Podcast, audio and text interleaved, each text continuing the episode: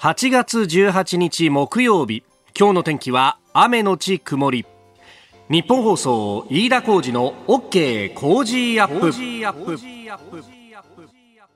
朝6時を過ぎました。おはようございます。日本放送アナウンサーの飯田浩二です。おはようございます。日本放送アナウンサーの新業一華です。日本放送飯田浩二の OK 工事アップ。この後8時まで生放送ですえー、昨日はね夕方ぐらいにざーっとこう雨が降った感じがありましたけれどもなんかそれでちょっと空気が変わったかなという感じでややややですけれども、はい、やや。えー、空気がひんやりしてる感じはあります。まあそれはひとえにですね、えー、34度5度っていう空気に、えー、我々が鳴らされ続けてきたから、仮に30度であってもちょっとおひんやりするなぐらい、ね、涼しいなって思ってしまいますよね。今日本屋上の時計25.3度です。この時間で25度、はい、もうすでに夏日みたいいなことを言うと、これが4月5月だと、いや、暑くなったねって話なんだけど、なんか今ね、話すと、涼しくなったね、みたいな。本当人間の体ってのは現金なもんだな、というふうに思いますが、はい、えー、いかがお過ごしでしょうか。さああ、まずですね、冒頭電車に関する情報ですが、JR 高崎線です。本庄駅で発生した人身事故の影響で、東京駅と高崎駅の間の上下線、現在運転を見合わせております。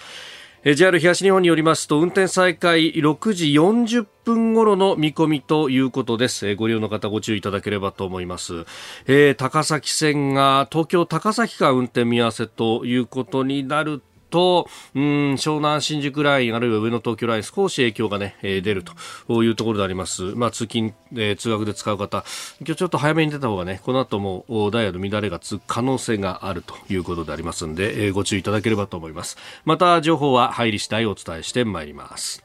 で、昨日はですね、その雨がざーっと降る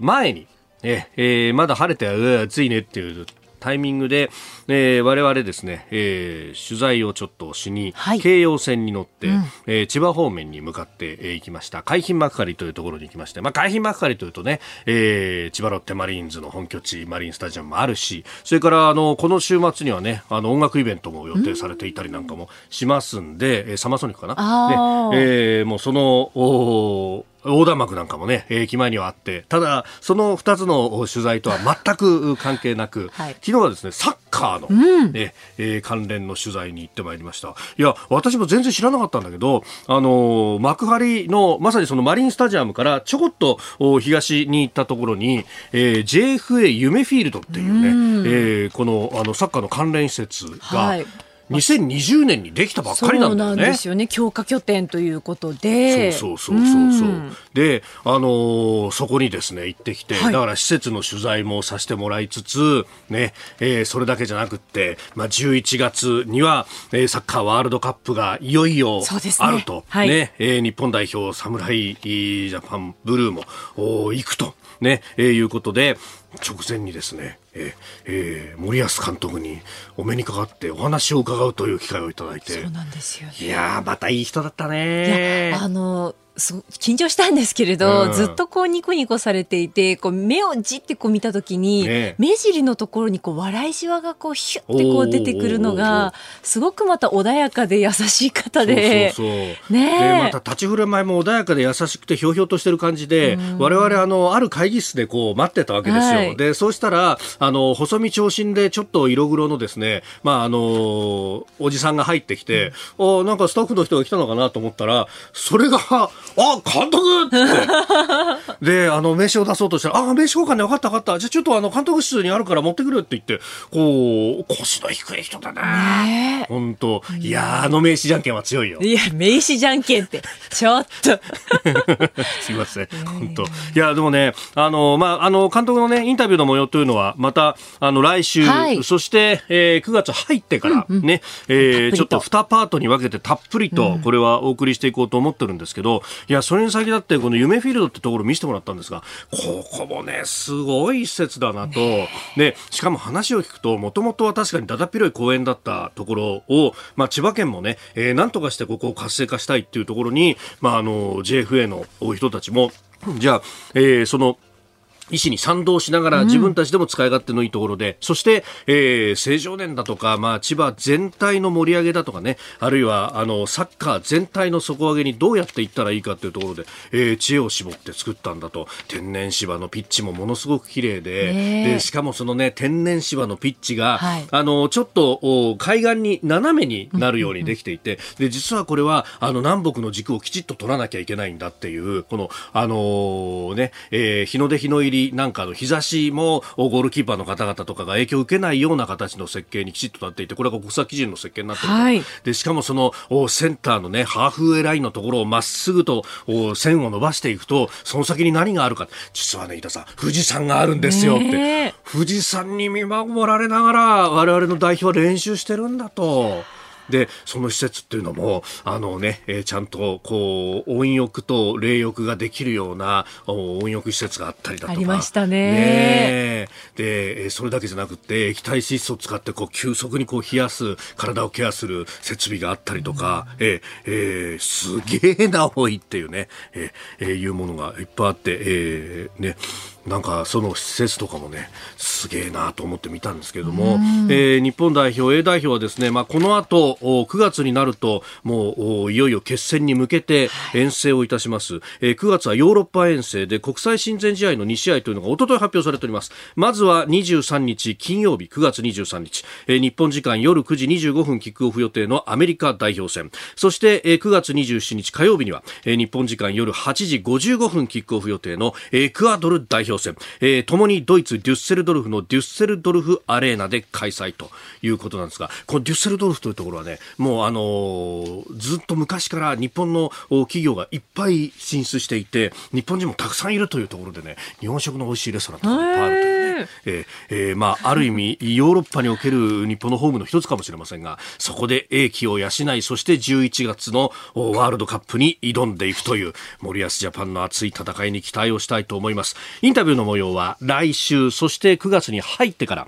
えー、お送りしますんで、またこちらもぜひお楽しみにいただければと思います。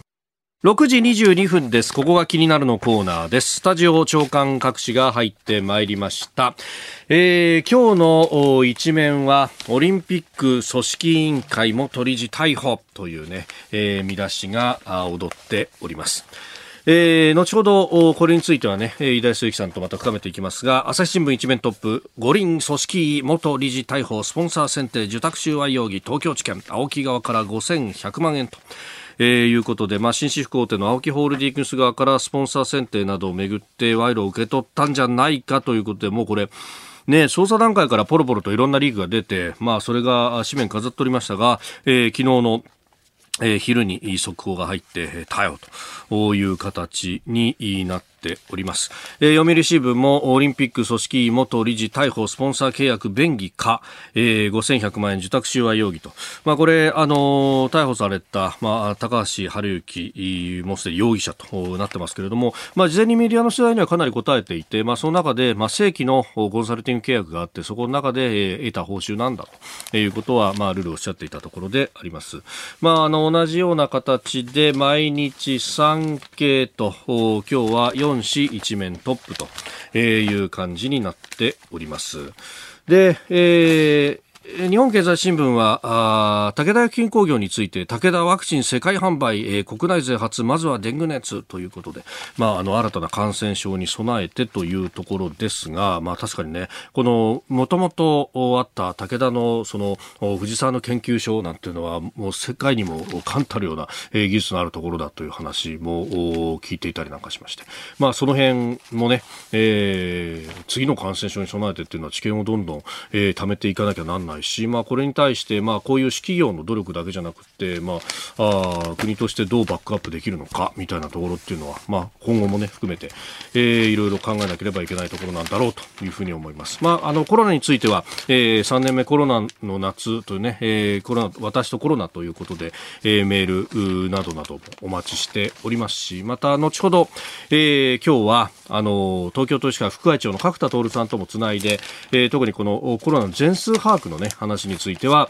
えー、いろいろ聞いていきたいと思います。えー、それからですね、えー、各紙総合面で載ってますが気になるニュース韓国のユン・ソンニョル大統領昨日就任100日を迎えたということで、えー、会見を行っておりますでその中で、あのー先の対戦中の、えー、朝鮮半島出身の労働者の方々、まあ、いわゆる徴用工問題と、まあ、あの実際には募集に、ね、応じたという方が、えー、大部分だったというような研究もあるわけですが、まあ、このえー、戦中のね、えー、この、まあ、一部、強制的に移動させられた人もいたんじゃないかと、働かされた人もいたんじゃないかということで、まあ、韓国国内では、えー、訴訟が起こり、そして賠償の命令というのが、あ最高裁で下って、で、その上、日本企業の資産が差し押さえられて、いよいよ、えー、現金化するんじゃないかというようなところまで、えー、迫っております。まあ、日本としては、1965年の日韓請求権協定によって、もうすでに、えー、解決済みであると、まあ、あの当時の韓国政府に対してはすでに、えー、有償無償で、えー、資金も出していると。であとは韓国国内で配分はお任せしますよという形でで請求権協定というものを締結して、えー、これでもうおしまいですよと。いう形になっているものであるんですが、えー、この話について、えー、ユン・ソンニョル大統領が衝突せず保証という形で、まああのいわゆるですね、大弁済の枠組みというものを、まあ、強く示唆した形の発言になっていると。まあ、これ、あの、韓国政府側が、まあ、何らか枠組みを作ってお金を、このね、えー、原告側に支払うということになれば、まあ、韓国国内で解決するという話になるんで、まあ、これが具体的に、えー、話として進んでいけばですね、まあ、あの日本として、まあ、それを、まあ、側面から後押しするというのは、まあ、やぶさかでないというところなんだろうと思いますが、まあ、今ですね、あのこれ朝日の社説なんかが典型なんですけれども、えー、もう今すぐにでも、えー、韓国に対しての、まあ、あ輸出の基準の見直し等々というところを、まあ、あ昔に戻すべきなんだと、えー、それによってユン・ソンニョル政権を後押しすべきなんだというふうなことが書かれておりましたけれども、まあ、これ、行動対行動の原則で、まあ、向こうがまず行動を起こさないことには、こっちが一足飛びにね、えー、やるっていうのは、まあ、あの、ロジック的にも合わないだろうと、まあ、むしろゴールを動かし続けてきたのは韓国側なんだから、まずその動かしたゴールを少し戻すっていうことを、まあ、戻そうかなっていう発言をしただけなんで、実際に戻してくれるまでは、こちらとしては何もできないよね、というのが本音なんじゃないかなと思いますが、いかがでしょうか。ここがになるでした。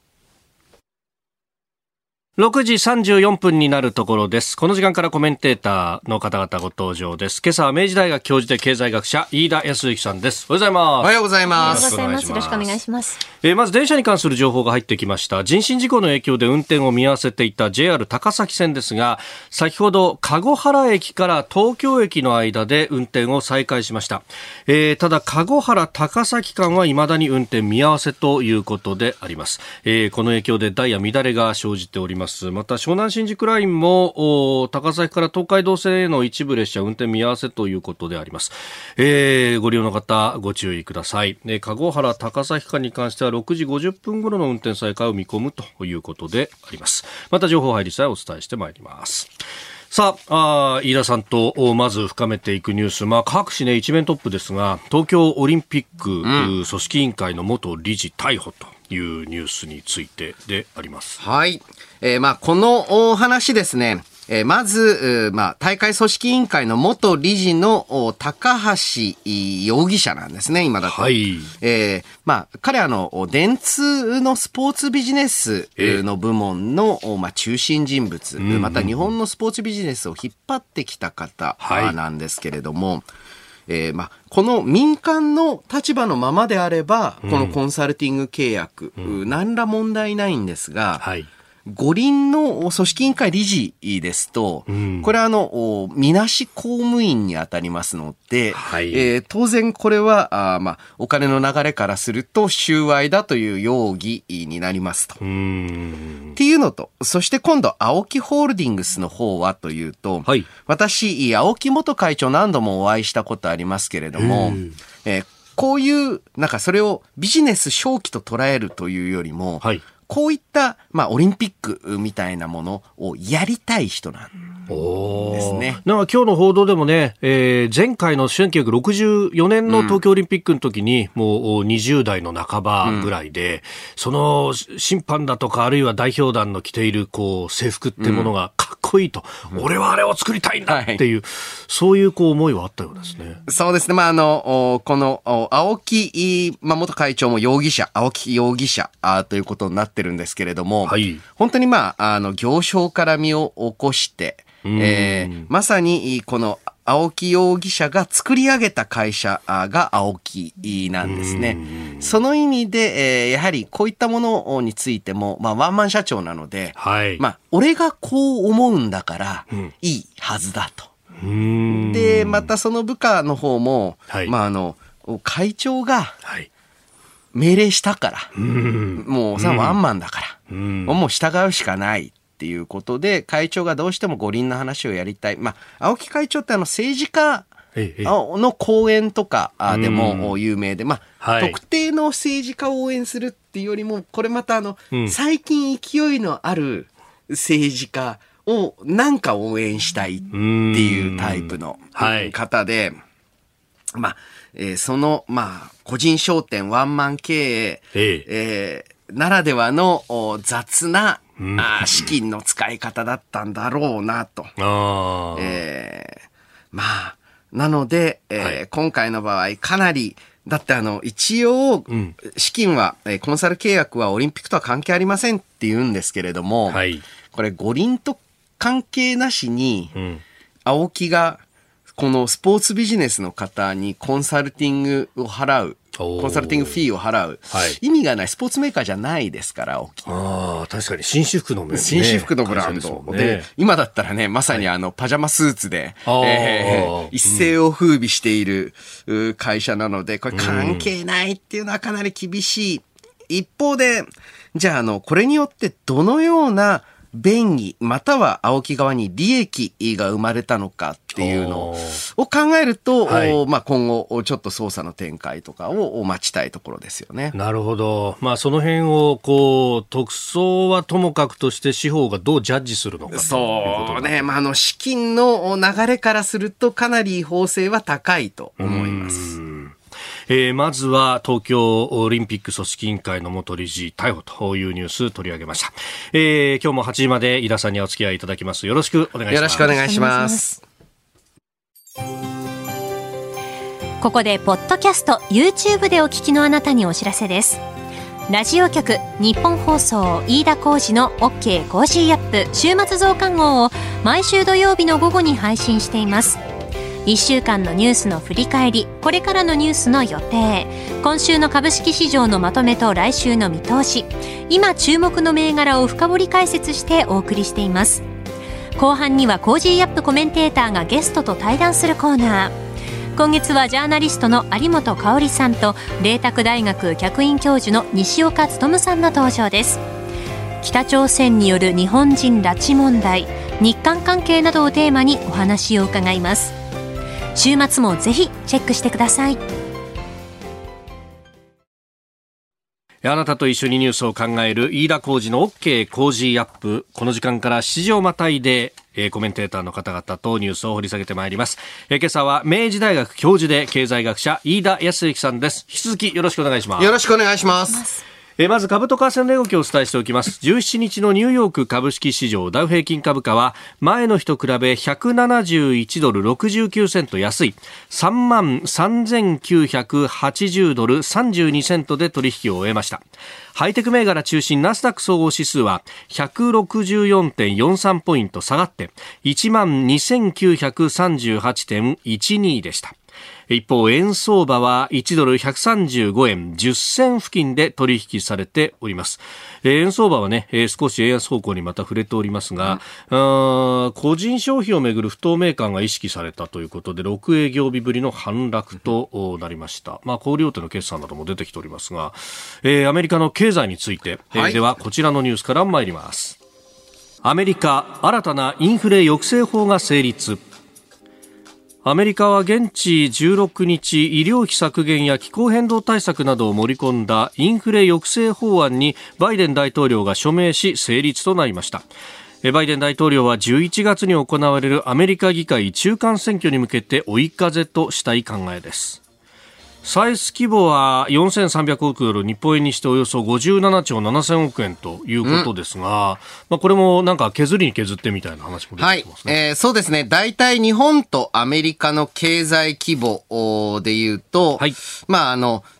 日本円にして、まあ、20いかないな、うん、10、20弱ぐらいの、はい、えー、予算規模の補正を組んだというような。ああ、20兆弱ぐらい、えー、そう、20兆弱ぐらいの、まあ、えー、予算案を、えー、立てましたと。はい、これ難しい、いや、難しいっていうかめんどくさいですよね。アメリカだとこういった予算に関するものも法案って呼ぶので、何かあの法律を変えたような気分になってしまうんですが、はい、まあ、ただ日本の場合も、うんうん、例えば特例公債、はい、まあ、えー、補正予算とかを執行するための、まあ、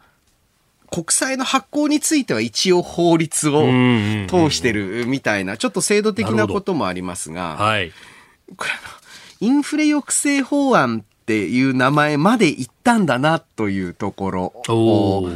を注目したくてですね、これもともとはですね、はい、ビルドバックベターという、えまあ、大型の歳出歳入案。はい。えこれをもうバデン大統領がぜひやりたいって言って出してたんですが、大統領選の時から言ってましたもんね。そう、大統領選の時から大型の財政出動で、えー、特にアメリカの中低所得者層の生活を良くするんだって言ってたんですが、うんはい、そもそもの民主党内で合意が取れなくて、えー、ですね、うん、で、ちっちゃくしてちっちゃくして、気づいたら、はい、えー、大型の低所得者、中所得者向けの支援法案が、はい、なんかあの、インフレ抑制法案という名前になり、そうですね。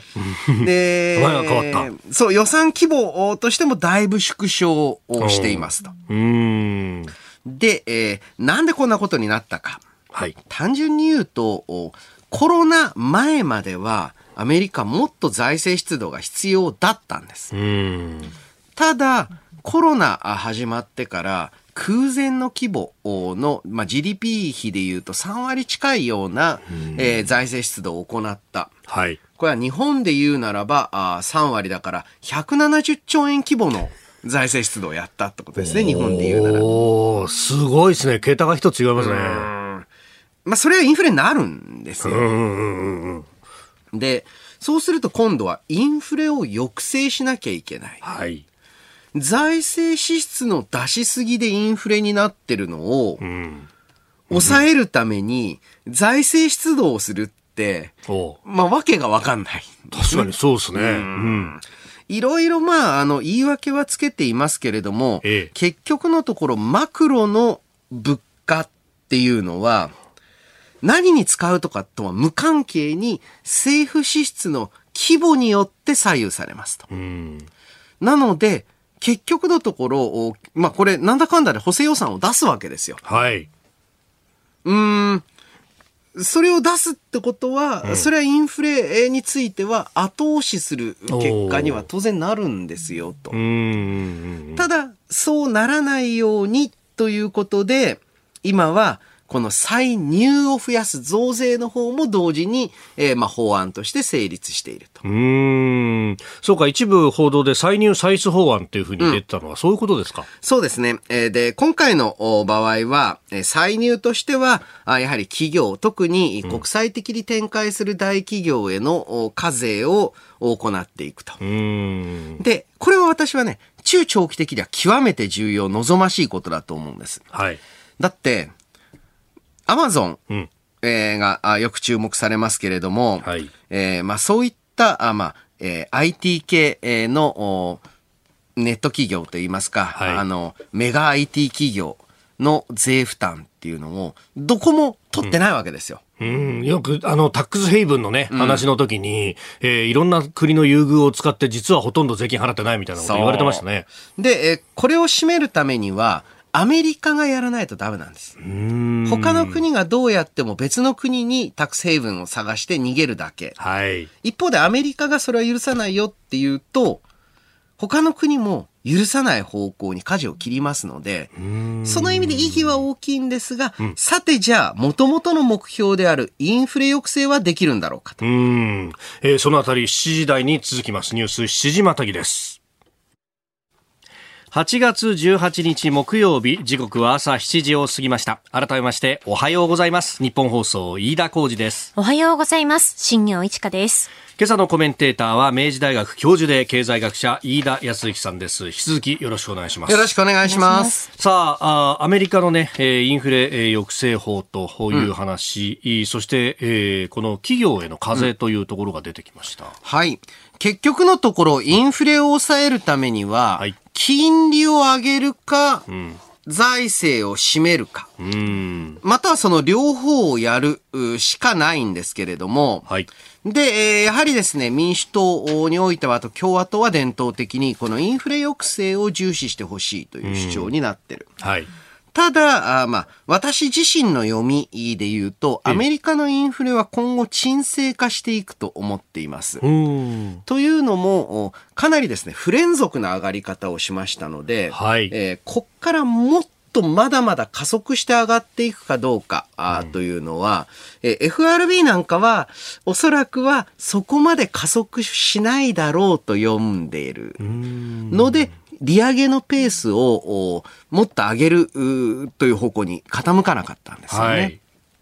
なので、えー、インフレに加速がないとすると、うん、ある程度の規模で財政出し続けても大丈夫なんじゃないか。と思うんですがあ、選挙を前にするとですね、はいえー、やはり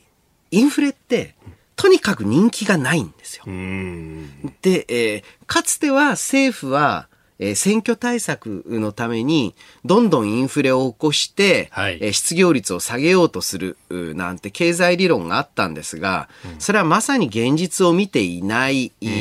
まあ、経済学がまだちゃんとデータサイエンスの、まあ、アイデアっていうのを取り入れていなかった時期の、えー、話で、実際のところ、国民受け一番悪いのインフレなんですよ。なぜならば、はい、インフレって毎日買い物すると、ええ、なんか嫌な気分になるじゃないですか。目の前の値札がどんどん上がってくるわけですもんね。そうそうそうあれ？っていうことになりますよね。そう。あと、いつも言ってる店屋にね、何月何日より値上げですって書かれるわけなので。一方で、失業率が上がってるとか、企業業績が悪化してるって、はい、そんなに気づかない。失業してみるまで気づかないですね。なんていうこともあって、やはり選挙前にインフレと戦ってるという姿勢は示さないといけない。はいただじゃあそれ実効性はというと、今回の場合は、そんなに歳出規模占めてませんから、うん、あと言いますか、まあ、えー、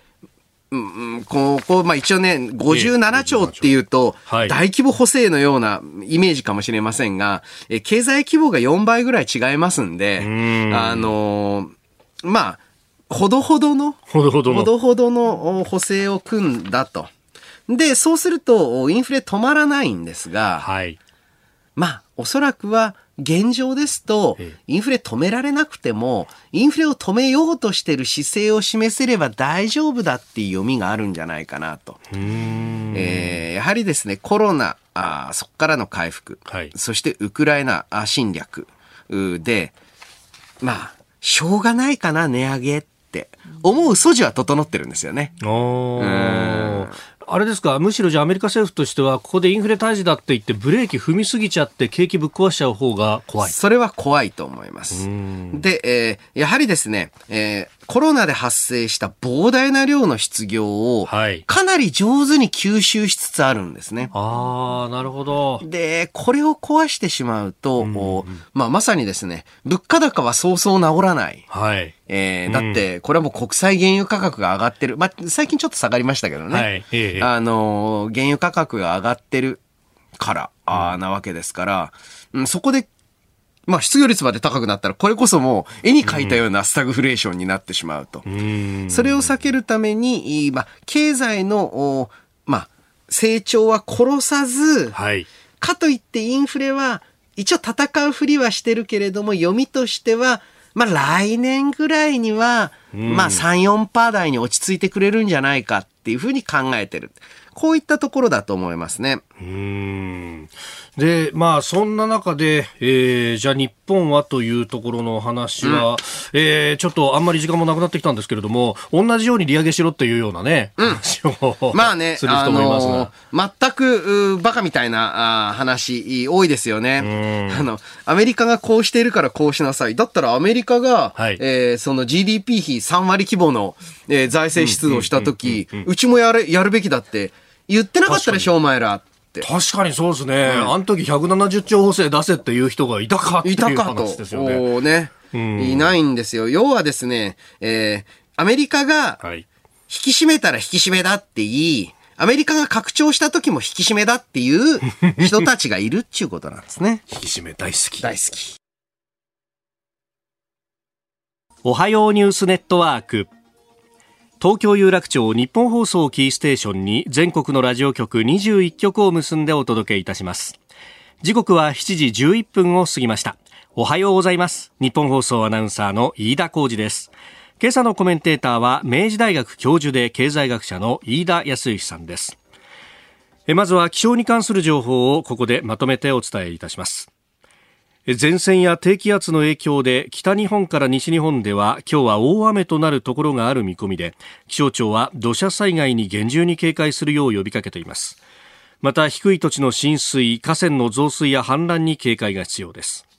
気象庁によりますと今日は低気圧や前線に向かって暖かく湿った空気が流れ込み北日本から東日本の上空には寒気が流れ込むため北日本から西日本では大気の状態が非常に不安定となる恐れがあります。この影響で北日本から西日本では雷を伴った激しい雨や非常に激しい雨が降り大雨となるところがある見込みです。また低気圧が通過する北日本では雨の量が多くなる恐れがあります。明日午前6時までの24時間に予想される雨の量はいずれも多いところで東北で180ミリ東海で120ミリ伊豆諸島と近畿で100ミリ関東甲信と北陸四国で80ミリとなっています。昨夜は京都府亀岡市と大阪府茨木市で猛烈な雨が降り記録的短時間大雨情報が出されました。現在も大阪、京都、福岡、佐賀、長崎に土砂災害警戒情報が出されているところがあります。また避難指示も各地で発表されています。お住まいの自治体の発信する情報に十分ご注意ください。気象に関する情報をまとめてお伝えいたしました。井田さん、ここのところはこの雨がね、うん、もう今月入ってからというのは全国各地でという感じで。そして何か週末になるたびに天気が崩れてる気がするんですけれども。ね、本当ですね。もうかなり雨がね、うん、まあ東北なんかがその典型ですが、うん、えー、降り続いてきたというところもある。まあそういうところは地盤もね。そうですね。えー、土砂災害結局累積で来るというのと、はい、プラスアルファの実際雨が激しい時期に土砂災害が発生するとは限らない。時間差がある、こういったところは注意必要ですよね。確かに自分の住んでるところだとかのこの累積の雨量とかもちょっとチェックしておいた方がいいかもしれないですね。すねはいえー、気象に関する情報でした。では取り上げるニュースこちらです。加藤厚生労働大臣、感染者の全数把握見直しへ尾身会長ら意見交換。加藤厚生労働大臣は昨日政府の新型コロナウイルス対策分科会の尾身会長らと意見を交わしました。尾身会長は感染者の全数把握をま見直すのであればえー、都道府県別の感染状況などをしっかり把握できる新しい仕組みの構築が重要で集中的な議論が必要だという考えを述べております。また一部報道ではこの全数把握についてこの現在の流行第7波の収束を待たずに見直す方針を固めたとしまして今月下旬にも具体案をまとめる方向とも報じております、うんえー、このあたりについてですね今朝はあこの時間東京都医師会副会長で、えー、東京三鷹市にあります角田外科消化器科医院院長角田徹さんにお話を伺ってまいります角田さんおはようございますおはようございます。よろしくお願いいたします。お願いいたします。えー、このコロナに関しての全数把握見直し検討ということが出てきました。東京都医師会はまあ早くからあの提言なども行ってましたけれども、角田さん、この流れ、どうお考えになりますか？うんまあ、私なんかも現場で医療、あの発熱外来してるんですけど、はい、やはり今の状態では、ちょっと全数をですね報告するのはちょっと難しい状況ですね。うん、この難しいというのは、やはりこの医療側への負担も大きいとか、そういうことですか？あそうですね、まあ、全数を報告して、きちっとその患者さんのことを、まあ、同定してある行政が把握するんですけど、はい、やっぱりそれに対して非常にあの手間がかかってしまうという形ですね、うん。昨日なんかも東京で3万人も感染が出てますから、はい、累積でもう264万人も出てますのでね、えまあ、それを全数把握するということは非常に貴重なんですけど、現実的にはなかなか今、難しい状況です。はい、うん。これ、それに変わる方法としては、どういったことが考えられますか？うん例えばインフルエンザなんかは定点観測っていう形で、決められた医療機関に、まあ、で報告を上げてるんですね。で、それをもとに全体像を推測するような形になりますから、何らかのそういった形が必要じゃないかと思います。うん。そして、まあ、このね、あの全数把握の話と関連すると、まあ、今の指定感染症の分類、まあ、感染症2類相当から、まあ、5類相当への見直しというところが、まあ、端的に語られたりもしますけれども、このあたりはあのどういういうふうに進めていけばいいでしょうか？そうですね、今はそのコロナ2類相当で、これは2類いったら SARS とか MERS とかですね、まあ、そういったものが入ってるところなんです。あと鳥インフルエンザも。ところが、やっぱりあのちょっといろいろと今の状態でこんなに国民のまあ5分の1ぐらいがかかるような疾患ですと、はい、もう2類っていうよりも、あの全く5類、つまりインフルエンザみたいなものにしちゃうのはまずいと思うんですね。ええ、ただ、5類の中でもやっぱり全数把握みたいなもの、まあ、はしかみたいなのありますのでね、はい。まあ、5類に近い形に落としながら、今のあの流行の蔓延を予防するための措置が取れるような、まあ、枠組みっていうかな、を作ればと思ってます、はい、これ、今回のこの第7波の収束待たずに見直す方針なんてことが一部報道で今日出てますけれども、この辺はいかがですか？ね、やっぱりあの、まあ、2類ということで、いろいろと法的な僕らに対しても縛りとかもありますので、はい、だからできれば現実に合わせて、少しあのきちんとやっていただいた方が、現場としては助かりますね。その辺その具体的に2類だと、こういう縛りがあって、なかなかここが今、うまくいかないっていうのはありますか？そうですね、まあ、一つはやはりその全数把握、全部報告しなきゃいけないという状態で、それがまあ負担になってるし、またそれを受ける保健所の方も全部登録しなきゃいけないという形になりますよね。うん。まあ、それじゃなくて、もう少しそこをゆるあの運用で緩めていただいて、はい、あんま実際の医療現場とか、まあ、行政に負担のかからない形しながら、あまりにも緩めすぎないっていうようなね、うん、そういった形が必要だと思います。はい。えー、スタジオには明治大学教授飯田康之さんもいらっしゃいます。明治大学の飯田でございます。よろしくお願いしますよろしくお願いいたしますその一方で、現在、まあ、発熱外来の混雑なども報道されていますが、はい。まあ、あの、実際のところ今発熱外来にかかったとして、どのような治療、特に軽症の方にどのような治療が、あまあ、えー、提供されるんでしょうか？まずはですね発熱外来がすごい混雑してまして、なかなかあのかかりたくてもかかれないような状況が続いてます。で、私どもとしては、その若い人は重症化しないので、はい、なるだけまあ自宅で安静していただくと。で60歳以上だったりとか、まあ、基礎疾患がある人は重症化する可能性がありますから、その人たちをじゅあ十分見たいんですね。でまあ、またあの、もし発熱外来にかかって、まあまあ、そこで診断をつけてつけさせてもらっても、結局は対症療法、まあ、熱冷ましだったりとか、咳、はい、を抑える薬という形を投与する形になります。それによってまあ症状を抑えてもらって、はい、特に前の、えーと、BA.1 なんかに比べて BA.4 と BA.5 の方が症状が長く続くし、ちょっと症状が強いんですよ。ですから、若い人でもやっぱりそういう辛い人が結構いらっしゃいますので、まあ、そういうふうな治療法が主になってしまいますね。やはりあの、不安だ、なので、えー、とにかく若くて基礎疾患なくても発熱外来に行きたいという気持ちもわかる一方で、それが本当にあの医療提供を必要としている高齢者や基礎疾患のある方への対処っていうのを厳しくしている側面もあるということですよね。ああのおっしゃる通りで、それが僕らのところの実は現状なんですね。ですから、まあ、闇雲に発熱外来を受診するではなくて、はい、いろいろとあの連絡を取っていただいたりとか、うん、あと行政でいろいろと今その、登録してくれたりとか、相談乗れるところありますから、まず、その重症化の可能性のない少ない人はね、そういったところへまずご連絡していただいた上で、あの発熱外来を受診した方がいいですよって勧められたら、こちらへあの連絡していただく方がいいですね。その一方で、証明書、つまり職場や学校に書類を出したいので、とにかくどっかの医療機関にかかりたいという、まあ、本当に正直不要不急な、あまあ、えー、まあ、要望というのも出てますが、これについては、例えば医師会として企業や学校等に何かそのお願いや要請みたいなものを出してらっしゃるんでしょうか？あのおっしゃるやっぱ実情が実はありましてですね、これに対しては国もそういったあの証明書は不要だということを一応ちゃんと通知してるんですね。で私どもも何度もその記者会見等も含めて話をしてるんですけど、はい、やっぱりなかなか企業であったりなんかすると、自分のローカルルールでそういったことを徹底してしまうというところがあるんですね。ですから、今この時期にはぜひそれは国の通達に基づいてですね、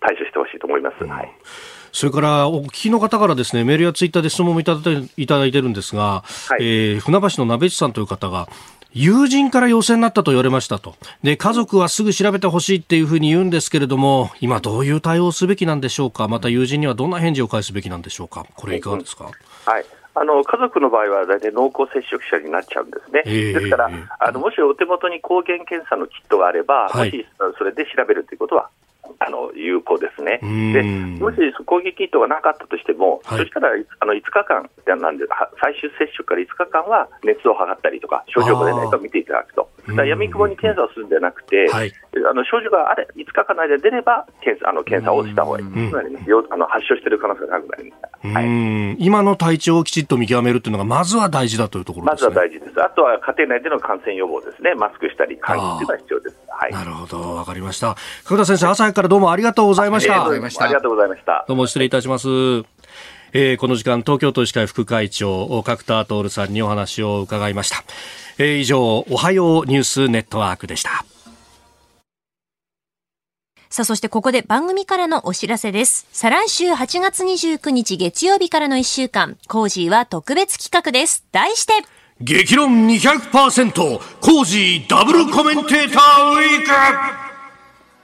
さあ、今回は毎日コメンテーターがお二人ダブルで6時台前半からの生登場となります。まずは、初日8月29日月曜日はジャーナリストの須田慎一郎さんと評論家の宮崎哲也さん。コメンテーター界の超重タッグがご好評にお答えして再結成であります。30日火曜日は中央大学法科大学院教授で弁護士の野村修也さんと青山学院大学客員教授でジャーナリスト峰村健二さん。ジャンルは違えど二人とも忖度一切なし、腕を回しながらの登場です。31日水曜日は数量政策学者の高橋洋一さんと東京大学先端科学技術研究センター専任講師の小泉優さん。お二人の長い人生の中で実は一度も会ったことがない、まさに初対面のインテリジェンスモンスター、どんなケミストリーが生まれるか !9 月1日木曜日は明治大学教授で経済学者の飯田康之さん、そして前日本銀行政策委員会審議員片岡剛一さんが番組初登場今回の工業の中でもこれほどのベストバウトがあるのかという日銀帰りのあの男がコージー初参戦リフレ兄弟のコンビプレーを聞き逃すな飯田鈴木さんよろしくお願いします。はい、よろしくお願いします。リフレ兄弟。さあ、そしてですよ、最終日2日金曜日、ジャーナリストの佐々木俊直さんと自由民主党衆議院議員平正明さん。赤く燃える炎より青く燃える炎の方が温度が高いと言います。日本のデジタル化をテーマにまさに冷静に、正解からキーパーソンが緊急参戦です。さらに豪華プレゼントもございます。千葉の美味しいお米、コージー米であなたの胃袋にコブラツイスト大放出でございます。大放出です。再来週8月29日からの1週間はまさに大事な大事な工業の1週間。カレンダーに丸をつけましてお聞きの皆様のご支援を受けたまわりたくよろしくお願いします。えー、今朝明治大学明治大学教授で経済学者すみません。失礼しました、えー、井田康之さんとお送りしております。引き続きよろしくお願いします。よろしくお願いします、えー、続いて教えてニュースキーワードですマイナス金利。みずほ銀行が日銀に預けている当座預金の一部にマイナス金利が適用されたことが分かりました。7月16日から8月15日の都市銀行のマイナス金利の適用残高は9000飛び30億円でみずほ銀行によりますとほぼ全額がみずほの適用対象となっているということです。はい。まあ、外国の銀行だったりとか信託銀行などはすでにマイナス金利が適用されてるんですがこれ、やっぱ三大銀行に適用されるとニュースになるってことですか？まあ、そうですね。あとは、あの、やはりメディアの中でこのマイナス金利政策を早くやめるべきだという論調、議論。えー、そのものも根強いので、えー、そういったところから注目された側面あると思います。じゃあ、マイナス金利って結局何なのかっていうと、はい、えー、えー、まあ、各一般の銀行、市中銀行と言いますけれども、うん、えー、市中銀行は、その銀行間の決済とかをするために、はい、または日銀とか政府と取引するために日本銀行に当座預金という口座を持ってるんですね。で、えー、通常ですと、はい、この口座にお金を預けても金利はつかないんです。なんですが、はい、えー、一時期その日銀当座預金残高を増やすために、ええ、超過準備、えー、法律で定められているよりたくさん、うん、えー、日銀当座預金口座に、えー、残高を各銀行持ったら0.1%不利しますよ。まあ、利子、利子つけますよっていう制度を作っちゃったんですね。だけどそれをやったら、はい、各銀行みんな、じゃあ日銀に預けりゃ金利つくんだなと。ねただで金利がつくと。いうことで、はい、えー、この日銀に預けるお金が増えすぎたと。こりゃいかんって言って、一定水準を超えたら、今度はその超えた部分については、マイナスの金利をつけるぞって言ったで、えー、これ私はですね、はい、そもそもその段階で0.1%利子をつけるのをやめなさいよと。確かにそうですね。確かにそうですね。だけれども一方で銀行の方が、はい、まあ何もしなくても日銀預けておけば0.1%もらえるというのを組み込んで経営計画を立てちゃったので、なるほど。これ急にやめると、困ると。収益見込みが立たなくなっちゃうと、場合によっちゃ赤字になるじゃないかと。だったら、じゃあしょうがない苦肉の策で、一定水準までは、まあ今まで通り0.1%つけましょうと。うん、えー、つまり銀行に利益を保証しましょうと。でも不思議ですよね。うん、えー、いろんな業界あるけど、そうやってお国が利益をがっつり保証してくれる。ね、そして、えー、それに特別の意義がメディアから出ないっていう業界は珍しいなと。確かに、これ形変えた補助金なんだから、補助金で優遇するんだけしからんって、いう感じですよね。メディアなんていうのはみんなそういうこうイメージありますが。うん。でもね、なんかね、銀行とは仲良しだから銀行は攻撃しないんだと思うんですけど。なるほど。まあ、それはさておきですね。はい、えー、今回のマイナス金利、えー、なぜ、えー、まあ、適用されたかというと、単純に言うと本来であれば銀行って皆さんから預かったお金、えー、その範囲で貸し出しを行うわけですね。うんうん、で、その有効な貸し出し先を見つけられないからこそ、金利でマイナス適用されてでも、はい、日本銀行に預けざるを得ないと。で、えー、中でも、ちょっとですね、メガバンクは、えー、まあ、中小企業向け貸し出しに向かうか、海外業務に向かうか。で、そのどちらの展開も不十分だと、こういったことが起きやすくなる。なるほど。と思います。お送りしております OK 工事アップお相手私日本放送アナウンサー飯田浩二と新業一華がお送りしています今朝のコメンテーターは明治大学教授で経済学者飯田康之さんです引き続きよろしくお願いしますよろしくお願いしますえー、続いてはここだけニューススクープアップです。この時間最後のニュースをスクープアップ!河野デジタル大臣就任式で開かれた組織づくりへの取り組みに言及。河野デジタル大臣は昨日開かれた就任式で次のように意気込みを語りました。国民の皆様の生活を便利にすると同時に人口が減り高齢化が進む日本社会ぬくもりのある社会にしていくためには、デジタル技術を最大限に活用していくということが必要なんだということをご理解をいただいて進めていかなければいけないというふうに思っております。えさらに大臣室はできるだけオープンにして職員の声を聞く姿勢を強調したということであります。はい。はい。えー、こういったね、えー、デジタル化、あまあ、リモート化あ、重要な流れだと思うんですけれども、えー、えー、今日お話したいのはその話ではなくてですね、ほうほうえー、今回の、まあ、内閣改造における、はい、河野さんと高市さんの処遇について、なんですね。はい。で、えー、この二人の処遇、なかなかね、はい、岸田さん、えー、自民党らしいと言いますか、えー、人事上手だなと思うのは、ええ、まずですね、えー、二方とも無認証大臣です、事実上の。無認証ではなんか認証あるんですが、はい、要は、あの、えー、明確な官庁がついていない。ああ、手足に組織があるわけではない。経済産業省だったらもちろん、うん、産業大臣だったら経済産業省がついてるし。そうですね。ね、うん、財務大臣だったら財務省。という、うまあ、えー、下部組織がない担当なので、はい、えー、結局いろんな役所からちょっとずつ人を集めて、うん、えー、まあ、構成されてると。はい、ってことは何なのかっていうと、人事権がないんですよ。で、えー、結局のところ大臣の権力っていうのは、えー、人事であり仕事の差し配です。それができないので、はい、うん、実力を発揮しづらい。ね、デジタル担当大臣に経済安全保障担当大臣。はい。えじゃあそれはもう随分礼遇じゃないかって思うかもしれませんが、ええ、そこが上手で。お河野さんずっとデジタルやりたいって言ってましたよね。確かにそうっすね。そうっすね。高市さん、はい、ずっと経済安全保障って言ってましたよね、と。うんうんうん、お二方の希望通りの大臣職をわざわざ作っってまでつけてるんですと。これは河野さんも高市さんも、感謝せざるを得ないですよね。うんうんそういったところがね、すごく、